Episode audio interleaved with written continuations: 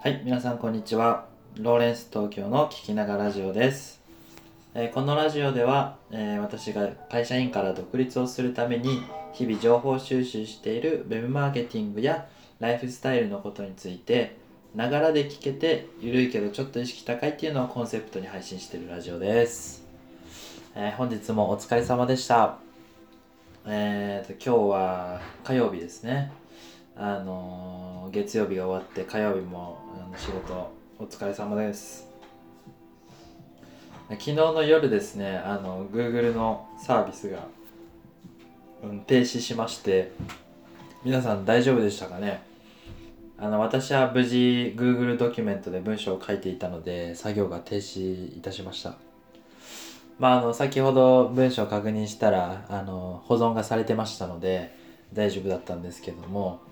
あのなんか原因がえーっと分かったみたいでえっと Google のストレージ容量が不足するとえっとストレージクォーターっていう、まあ、自動的にこうストレージが足りなくなる前にあの不要なデータを削除するっていうその処理があのされなかった走らなかったみたいでデータがいっぱいになってクラッシュしたっていう話みたいですね。これライブドアニュース見たんですけど。いやあの Google がこんなことになるなんてあの久しぶりという久しぶりというかあんまり聞いたことないですよね。あのまあ何事もなければよかあのいいと思うんですけど皆さん大丈夫でしたかね？えっと今日はですねあのこんなテーマを用意してきました。えっ、と好きなことで生きることの注意点についてですね。あのずっとこうやりたい世界一優しいやりたいことの見つけ方っていうあの八木さんの本を読んでたんですけどもあのまあなので読書レビューですね今回は。えっと好きなことで生きる注意点これについてお話ししたいと思います。で3点にまとめてきました。1点目が、えー仕事の目的を見失わないこと。2点目が好きなことはあくまで実現手段。3点目が相手に与えたい価値を実現する姿勢を忘れない。ってことですね。これちょっと深掘りしていきたいと思うんですけども、まあ、例えばあのーこう料理人になりたいっていう状況だったとしたらあの夢があるとしたらあの料理が好きだからあの飲食店をこうやるっていうことじゃなくってあの料理を通して誰かを幸せにするために飲食店をやるこういうふうに考えた方があの好きなことで生きていくことがあのどんどん継続できるよっていうようなことが書いてあったんですよね。あのこのお話ちょっととても共感できたのであのシェアしたいなというふうに思いまして。というのはあの好きなことで生きていくってあの YouTube の YouTuber のこう歌い文句みたいな形で一時期テレビ CM でも流行ってたかと思うんですけどもあのやっぱ好きなことで生きていくってあの誰しもがこうやりたいやそのありたい姿だったりするじゃないですか。でそこにこうちょっとあのそれだけじゃ考えが足りないんだよ注意点がありますよっていうことをこう投げかけてる文章にあの出会うことができたんですよね。でまあその仕事のあやりたいことの見つけて方の中ではあの、まあ、仕事に対する考え方から始まってその自分の人生の生き方みたいなあのどういう風な人生を送りたいかみたいなそういう話の広がり方があるんですけどもその中の一つとしてこの好きなことで生きるっていうことのあの注意点が書いてあったんですよね。やっぱり仕事の目的を見失見失わないっていうのはその好きなことであの生きてるとその好きだ好きだっていう気持ちだけでこう仕事を始めちゃうとあのその仕事が何の目目的でどういう結結論を出そうとしてるのかっていうのがあの後回しになっちゃってるってことなんですよね。要するに今の自分の好きだっていう気持ちだけであのエンジンが回ってるけども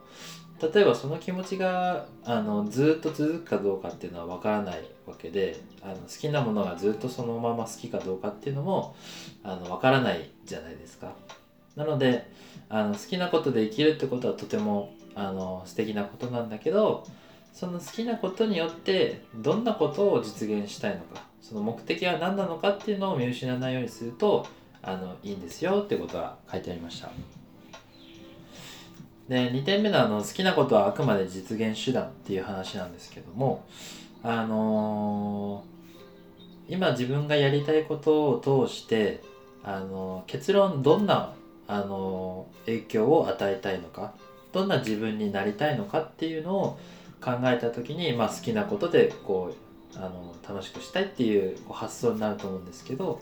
その好きなことっていうのはあくまでその結果を出すための実現手段でしかないと。まあその過程を楽しむには当然好きなことをやるっていうのは大事なんだけどあの手段が目的化しないようにっていう話だと思うんですけどあの楽しむことだけ好きなことだけをこうずっと続けていけばその結果が出せるってそういうわけでもないはずだよねっていうことが書いてあってあのあくまでも実現手段だからあの全部が全部好きなことできるわけじゃないけど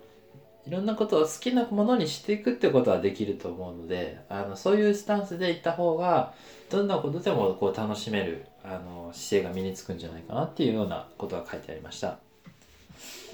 で3点目がえーと、相手に与えたい価値を実現する姿勢を忘れないってことなんですけど、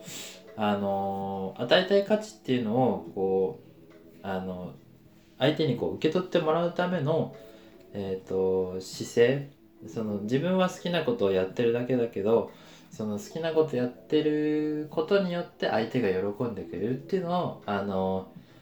あの忘れないってことですね。要は自己満足で完結させないで相手が喜んでくれたりその相手の問題解決にあの至ることをあのやっていきましょうっていう。その点を忘れなければ好きなことで生きるってとてもいいことですよってことをお話が書いてありました。どうですかね？皆さんもあの好きなことで生きるってあの例えば会社員で働いてるとあの好きなことじゃないことをやってえっ、ー、と一日の仕事の中で好きなことって思える時間ってそんなに長くないのかなって思ったりするんですね。あの社会人としてこう何年か働いてますけどもあのまあこの全体としてあの充実感は当然あるとはあるからこそ今の仕事をやってると思うんですけども例えば目の前の仕事をこうあのやってる時この仕事本当にそのどんなことに意味があるのかなっていうそのこれをやったからといって誰かが喜ぶわけでもないなって思っちゃったりするわけですよね。だからそのやる気がちょっと出ない時もあるわけで。で好きなことで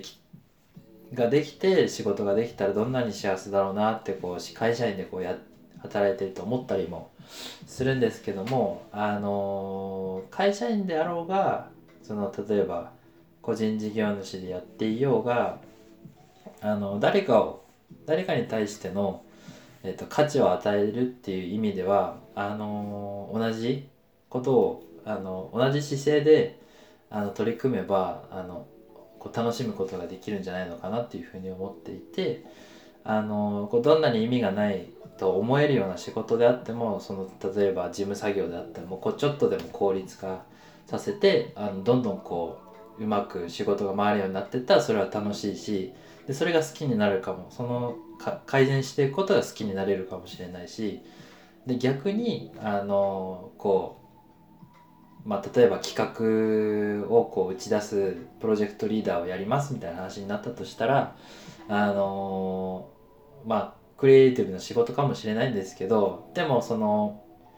そういう立場の仕事をできるようになっても上司からこう全部いあの指示が回ってきてこの通りやんなきゃダメだみたいな感じでがんじがらめになってたとしたらそれは全然楽しくない仕事になるわけであのこう仕事に対する姿勢みたいなものはその時々によってやっぱその自分のモチベーションに深く影響してくるんだなっていうふうにあの最近思いましたね。あのー、まあ、こんな意識高くこうちょっと話してみたりするんですけども普段はそんなにあのじゃあ何ができてるのって言われたらあの大したことはできてないのでこう日々自分のできる範囲であのこうコツコツあのいろいろやるしか方法はないんですけどもただあの気持ちだけはあの 気持ちだけはあの意識高く持っていた方があのこうずっと意識低いよりも毎日を楽しく生きられるんじゃないのかなっていうふうに私は思ってますのであのこう日々いろいろ情報収集をしてるわけですよね。で皆さんにとってもあのいい情報になればなというふうに思います。で今日はこの辺りになります、えー、ラジオを聴いていただいてありがとうございます。えっ、ー、と私はこんな風にあのマーケティングのニュースだったりあのライフスタイルとかあの仕事のことなんかについてあの情報発信をしていますのであのいいなと思った方はあのフォローか、えー、コメントしていただけるととても嬉しいです。ツイッターもやってましてあのブログも運営してますのでそちらの方もぜひご覧いただきたいと思います。概要欄にリンクは貼ってありますのでぜひ聞いてみてあのか見てみてください。今日はありがとうございました。ローレンス東京の聞きながらラジオでした。それではまた。バイバイ。